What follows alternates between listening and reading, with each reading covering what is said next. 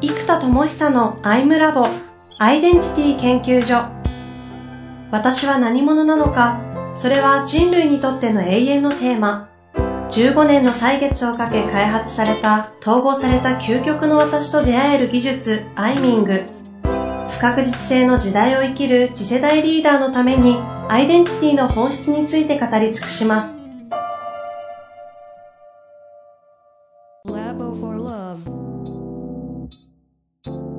こんにちは、遠藤和樹です。生田智久のアイムラボアイデンティティ研究所。生田さん本日もよろしくお願いいたします。はい、よろしくお願いします。えー、前回は私の陰のところを統合していただいて、統合というかね、うん。はい、捉え方と考え方のところを整理していただいて、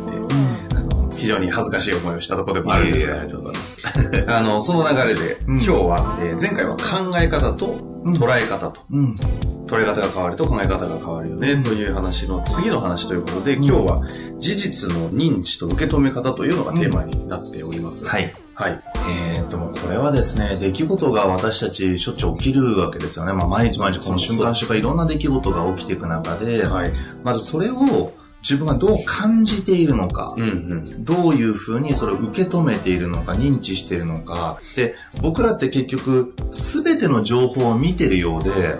実は編集されてるわけですよ。うんうん、だからこの瞬間僕は天井の色とか全く意識しないし、うん、目に入ってきてるわけですよ。うんうん、そう知覚してるものの中から、一部のものだけど私たちは認識をして、はい、で、その認識したものに対して、まあ、体が反応してるわけなんですよね。うんうんで、まず受け止めていくとかは、この事実をしっかりと事実のみです。解釈を挟まずに、うん、例えば、あ、今この出来事を自分が考えた、思い出した時に、なんか胸が苦しくなるぞとかだったら、これ事実なので、ここまでをちゃんと受け止める。うんで、胸が苦しいから、ああ、でもそれってこうでこうでって、これはもう解釈の方に入っていくので、うん、考え方、捉え方の方に入っちゃうので、うん、事実今起きてる身体感覚や呼吸感覚は、うん、実際の起きてることなので、ここまでをしっかりと受け止めたり認知するというのがとても重要なんです。うん。はい。認知ね。その認知というのは、そのじゃあ、とにかくその感覚、人間の五感とか、その後思考が回って、なんか感情が動いたりする中でいう、本当のこう、瞬間のこの、そうです。この見るっていうことも意識しないぐらいのこの近くの話です、そうです。まさにそこですね。はい。っていうのが、アイデンティティとうん、まあ、当然関係してくるんでしょうけれども。そうです、そうです。ここはあの、本当に前回もお話したこの出来事から私たちは呼吸感覚や身体感覚が事実として影響を受けてるわけなんですよ。うんうん、例えば、ね、あの、なんか目の前にうまいケーキとかで言って、わーって言って、こう、そうそう、わーって感情が動いたなとか、うん、なんか呼吸がウォーっと出ちゃった、思わずウォーっと言っちゃった。うん、これ事実です。なので、ここまでをしっかり受け止めていく。うん、じゃあ、ちょっと、なぜそう思ったのかっていうと、いや、なぜってですね、モンブランが大好きなんですよ。って、これ考え方ですね。うん、そして今度、まあ、これとはっていうとあれですよ、モンブランとは何なのか いや僕にとってはモンブランとは、いや、何なんでしょうね。モンブランとはですね、本気で考えてます、ね、いや、本気で考えてますね。考えたことないけど、モンブランとは。アイデンティティベースでのモンブランとは。そう、モンブランとは何かというと、栗がそもそも僕好きだから、はい、栗の風味を生かした、なんだろうな。そうそうそうそう。栗の風味がが生かされた、お菓子である。普通だな、普通だな。全然ワクワクしなかったですが。まあでも、うん、そう捉えると、そうそう捉えてる自分は内なる自己の何なんだっていうと、あ、確かに甘いもの好きな自分がいるんですけど、うんうん、でも甘いものをあんまり食べたくないと思ってる自分です。これ食べたくない自分は明確にジェネレーターです。つまり、甘いものを食べると、うん、えっ、ー、と、血糖値が上がっちゃって眠くなるから、うん、思考スピードを下げるんですよ。だからジェネレーター君は明らかに甘いものを遠ざけたいと思って内なる時間。でも、甘いもの好きで、よく食べるんですよ。この内なる自己がいるんですね。だから、まあ、単純な甘いもの好きな自分。で、そうすると甘いもの好きな自分とジェネレーター君がよく葛藤してるんだってことが今認知できました。わかりました認知できました。はいみたいな流れですね。でも、一番最初のこの、わかりやすいね、わかりにくいね。そう、わかりやすいのかわかりにくいのかわかんないですけど、つまりこう、出来事から自分の反応したところまでは事実なので、これ一回受け止めるんです。ここを実は無理やり違う風にしたがるんですね、人って。例えば、えっ、と、子供の時で強がるじゃないですか。だから、ね、こう、なんか、なんか、休み時間サッカーとかってゴールポストの足ぶつけて、痛えとかなっても、うん、痛くないもんって言いますよね。はいはいはい。これは実は事実を受け止めてないわけですよ。実は痛いんですよ。うん、でも痛いっていうのは事実なんだけど、それを痛いというと格好悪いっていう考え方が実は隠れているから、うん、強がりな自分は、これは痛くないということで自分は強いんだを無意識で証明したいから、痛くないもんって言ってるわけです。で、私たちってついつい、ありたい自分とか、なりたい自分によって、無意識からそれが出てきてしまうと、自分が本当は感じたことや反応してることを書き換えてしまったり、なかったことかのように、痛くないもんとかやるわけですね。やりますね。うん、やっぱりリーダーとか、ね、ずっとリスナーの方もやってる方とかは、例えば不安をも感じたというのは事実なんだけど、うんうん、不安を部下の前で見せるわけにいかないから、基本感じてないかのように振る舞うわけです。はい、でも、そうやって自分が振る舞っていると、本当は不安を感じたことすらもだんだん認知できなくなってっちゃうんですよ。うん、だからよくわかんなくなっちゃう。うん、全然いけるじゃんと思っちゃってて、うん、実は、深いところで不安を感じてたということもよくあるので、このまず起きた反応をしっかり受け止めること。あ、なんかこの人がうっときたなとか、あ、不安のような感覚を今感じてるとか、うん、あ、呼吸が浅くなってるなとかって一回受け止めて。うんじゃあ、なぜその感覚起きてるかというと、裏側に、ああ、そうか、今回のプロジェクト失敗したらまずいな、みたいな考え方がこう隠れてるわけですよね。うんうん、じゃあ、なぜそう捉えているのかって考えると、いやー、実は今回のプロジェクトが昇進するかどうかを決定づけるプロジェクトである。というふうに自分が捉えているので、そこに対して失敗したらまずいなという考えを作るから、不安という身体感覚を作り、っていうことになってるんですよね。じゃあ、そういうふうに捉えてる自分は奥か何なんだというと、いや、昇進して出世したい自分みたいなのが隠れてるわけです。うんうん、そう出世したい自分は今回のプロジェクトが出世にむちゃくちゃ影響する重要なプロジェクトであると捉えているから、失敗したらまずいなという考え方を作るので、不安という身体感覚を作っている。っていうことなんですね。うん、そうすると、実は出世したいと思ってる自分がいるということが、無意識だけど選択されたこの現象が起きてるんだけど、もっと考えると、ちょっと待てよと。俺は出世したいって確かに思ってたけども、うんでも、本当の本当の自分は出世するかどうかじゃなくて、魂込めて仕事しようぜってずっと人に言ってるし、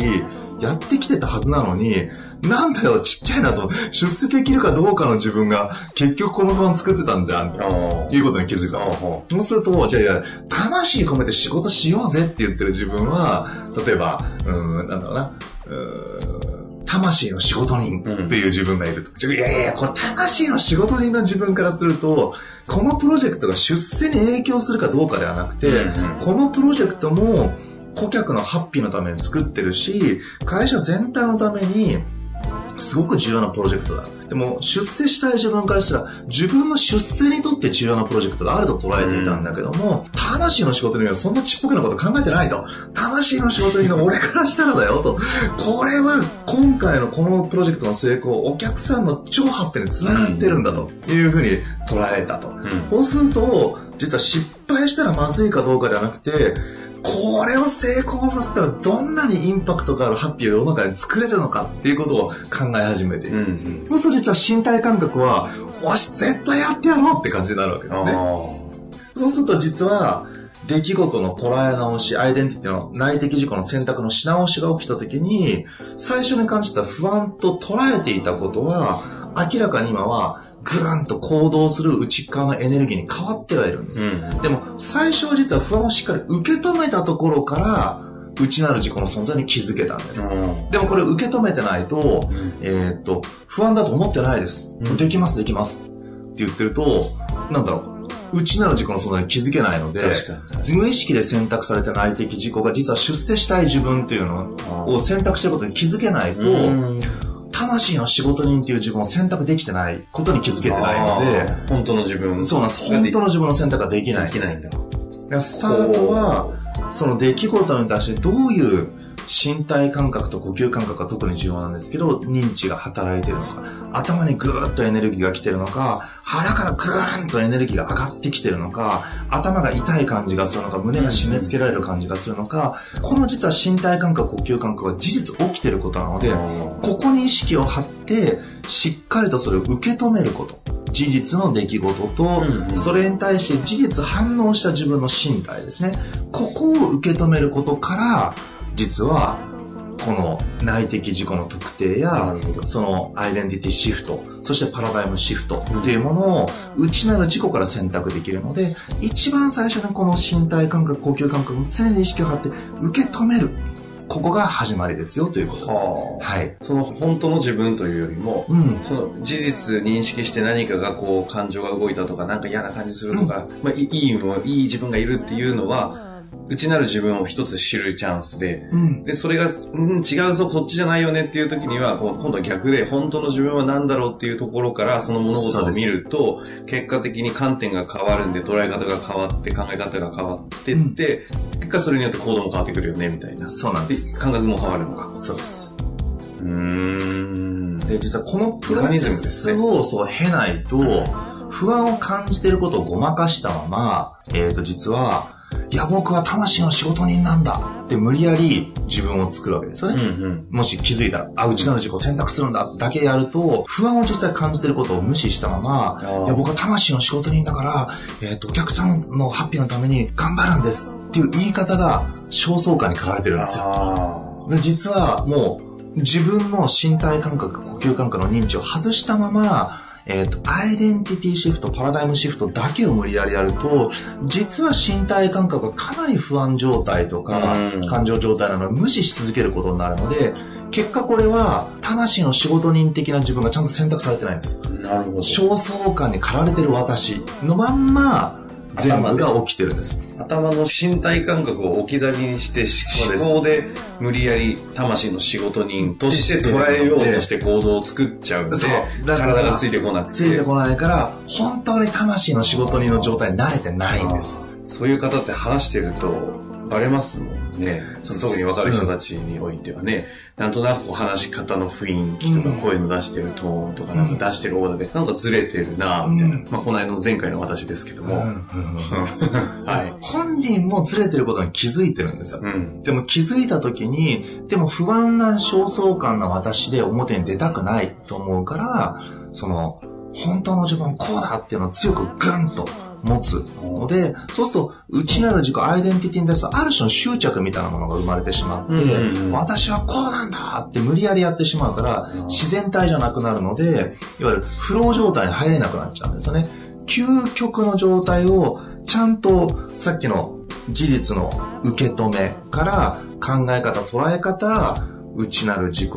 のえー、選択をちゃんとしてから、内なる自己から始めていくと、しっかりと、えー、っと、その身体感覚になれるんです。うんうん、でもこの身体感覚、事実をちゃんと受け止めとかない。まあ、事実の受け止めは大きく二つですね。本当に起きてる出来事の事実を受け止めるということと、自分に起きた身体感覚の反応。ここまでは事実です。それを書き消そうとしたりとか、どう捉えるかは、まあ、考え方とかもちろん影響したり解釈なんですけども、起きてる身体感覚までは事実なので、ここをしっかり受け止めること。これが特に大事なんですね。はい。受け止めた後どうするんですか？何か嫌なものを見ました、感じました、で、会社で、マネジメントがこううまくいかないとかで、あーと、そうそう、なんか何かを、何かを見るからそれを感じる、あーなんか嫌だなと感じる、その子にいる自分いますよね。そう、一旦受け止めますよね。で、本当の自分はどうだっけっていうのをもう一回見て、ここどうするんですか？その自分から見たらこれがどう見えるかって話。えっ、と、そこの前に考え方、捉え方を挟みたいので、えっ、と、事実、例えば、なんかマネジメント大変なことが起きました。これ事実です。まあ、大変っていうのは会社かもしれない。これこれこういうことが起きました。起きました。事実です。はい。で、そこに対して、うわーっと思ってる自分がいます。ここまで身体感覚の事実です。じゃあ、なぜそう感じるのかっていう、なぜの問いで考え方を抽出します。じゃあ、なぜかというと、いやーすげえ信頼してたのになんでこんなことやるんだよって考えてます。うん、彼、ね、部下が、少ししなんでそんなことやっちゃうんだよと考えてましたと。うん、で、これが考え方がありますね。うん、じゃあ、なぜに関して今度、とはという問いで捉え方を見つけます。うん、じゃあ、なぜ自分は、えー、っと、まあ、なぜでもいけますけど、その、じゃあ、自分にとって信頼してたのに、なんでこんなことやっちゃうんだよと思った。つまり、信頼ということがどうもキーワードだって思ったんですね。じゃあ、自分にとって信頼とは何なんだろう？何人と捉えてるんだろうって考えるわけです。うん、そうすると信頼とは、うーん、そうだな。信じて頼ることだし、うん、信じて頼ること、まず感じのそのままだと思ってます、うん、うん、だから信じて頼ったのに、うん、そんなことやるから、うん、うわって思ったということがわかるわけですね。じゃあそう捉えてる自分は何だと思ったら、実は、うん、マネージャーな自分というよりも、うん、信じて頼ってるんだから動いてくれよと思ってる若干操作主義なコントローラーな自分がいるかもしれないというわけですね。つまり、えっ、ー、と、信頼してるんだからやってくれ。つまり、信頼ということを相手が行動するためのプレッシャーとして使っている。うん、自分がここにいると気づくわけです。うん、そうすると、信頼したのにって言われると相手も、信頼裏切ってごめんなさい、だから頑張りますっていうふうになるんじゃないかと。うんうんうん、やばい、これはマネージャーじゃなくてコントローラーな自分が信じて頼ることだと強く捉えることで、うん、信じて頼ってんだからやってくれよってすごくプレッシャーをかけてるんだってことに気づくわけです。じゃあ、本当の自分はどうありたいのって言った時に、うん、いやいやいや、なんかそういう感じじゃなくて、うんうん、なんか本当のマネジメントってなんかその人の可能性が開かれるようなあり方とやり方をししたいなと思ってます。うんうん、じゃあそれはなんか、うんとなんだ、うん可能性マネージャーだというふうに例えば自分の中で言いますと、はい、じゃあ可能性マネージャーの自分にとって信頼とは何なんだと。うん、それは、うん、信頼、可能性マネージャーの自分とは何か、信頼とは相手のしたこと、出来事ではなくて、うん、可能性は開くという自分の信念に対しての信頼であると。うん。うん。自分のまず信頼のスタートは、自分の信念に対しての信頼から始まっていく。うん、僕は可能性マネージャーとして、人の可能性は必ず開くという信念を持っていて、まずこれを信頼する。うん、この信頼が揺らいでしまうと、その信念がぶれてしまうので、うんうん、人の可能性は必ず開くという信念を信頼することこそが実は信頼であると。うん、だから実は相手を信頼するんじゃなくて、人の可能性は開かれるという自分の信念を信頼することから始まっていく。うん、だから、人の可能性は必ず開かれるので、人は、人の可能性を見続ける限り、うん、人は信頼できるものは必ず。だから人を信頼するかどうかではなくて、うん、だって可能性は必ず開かれるという信念があるんだから、人はもうそのまま信頼するものだと可能性をね、うん、じゃあその自分からした時に考え方は人は過ちを犯したりミスも犯すけどもそれでもなお可能性は開かれるんだっていう考え方になってるわけです。うん、そうするとじゃあ今回の出来事どういう感じになるかというと、うん、ああ、失敗しちゃったねと、やっちゃったねと。うん、だけど、それでも君の可能性開かれるから、どうしたら可能性開かれるんだろうねと。うん、今回の出来事から君の可能性が開かれるとすると、一体どういうふうにここから学びに変えて、どうしていくと君の可能性開かれるんだろうか。こんなコミュニケーションが変わっていきますと。そんな風になっていきますね。なるほど。はい。一人でそんないろんな自分というか、なりきれますね、という、うんまあ、そういう感想を一応ね、事例でやってるつもりですけど、ね。やっぱりこういう自分もいるわけですよ。うちなる自分の経験の中からしか出てこないので、やっぱり自分も、今だからやりながらびっくりしました、自分でも。確かに、信頼してるよってメッセージを発することは、実は、信頼というプレッシャーをかけて人を動かそうとしてるコントロールなっていう自分がいるなっていうのを自分の中で今初めてというかすごく認知したので、うん、だから下手に信頼って言葉あんま使いたくないと思ってる自分がいるわけですよ。なんかプレッシャーをかけてるような気もしてたから。でも今初めて分かりました。はあ、うんまあそういう生田さんご自身でやられましたけど、うん、っていうことを何か事実を見て、そうです、そうです。事実を捉えて、うん、受け止めです。受け止めてですね、事実を受け止めて、身体感覚が何か起きた時には、今のようなプロセスで自分の捉え方とか。そうです。考え方を。内的自己まで落とし込む、落とし込む。はい。なんで、そうなんだ。事実があったら事実の受け止め、はい、えー、なぜで考え方、うん、とはで捉え方、そして内なる自己に当てます。うん、なるほど。で、まずその、その事実の反応を作った内なる自己まで紐付けて、うんうん、で、今度は本当の自分は何なんだっていう、うんえー、内なる自己の選択になっていくわけですね。うん、ここまでは無意識的に勝手に選ばれた内なる自己が、うん、えー、まあ、うーって信頼感覚を作ってたわけですけど、今度は内的自己をちゃんと選択する。うん、本当の自分はこうありたいんだ。うん、その自分にとって、えー、まあ、さっきだと信頼というキーワードの捉え方が何なんだ。その捉え方なら考え方はどうなるんだってやると、その考え方から来る行動や発言は、えっ、ー、と、全く違うものになっていくわけですね、感じ方も。うん。うん、なんか人間自身自体をの捉え方を教えていただいて、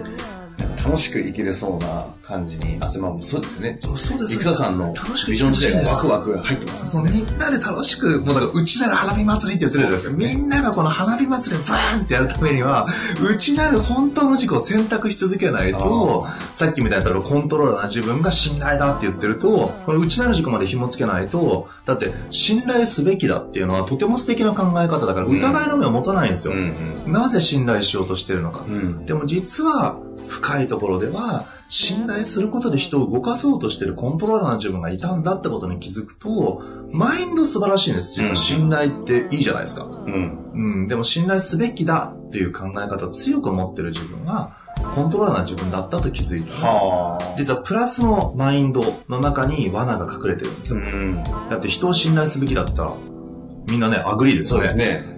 不信感抱いていきなさいって言ったらみんな、それはやめた方がいいやと思うけど、信頼した方がいいよって言ったら、そりゃそうだって思うんだけど、うん、その奥に隠れてる自分がどんな自分として信頼すべきだと思ってるかによって、その素晴らしい価値観そのものも、実は深いとこでは、本当の自己ではない自分から来てるものが、うん、まあ結果的な悪影響が起きてることが多いということですね。はい。非常に面白いですし、うん、かなりこう具体的になぜで考え方を見て、何々とはで捉え方を見て、でそこにある内なる自分を見てっていうそうです。かなりこうね、自分でも起きたことですぐ実践できそうな話が今日は続いてたんですよ。ぜひ皆さんも、何かこう、うん、あ、いや、それ思った時に、そう。カットがスタート全部。そうですよね。うん、カットは熱いっていうのはこういうことなんでしょうか。そうそうそう。内なる自己の探求をしていただけたら面白いそうなと思いました。はい。はい。本日も非常に楽しい回でした。ありがとうございました。はい、ありがとうございました。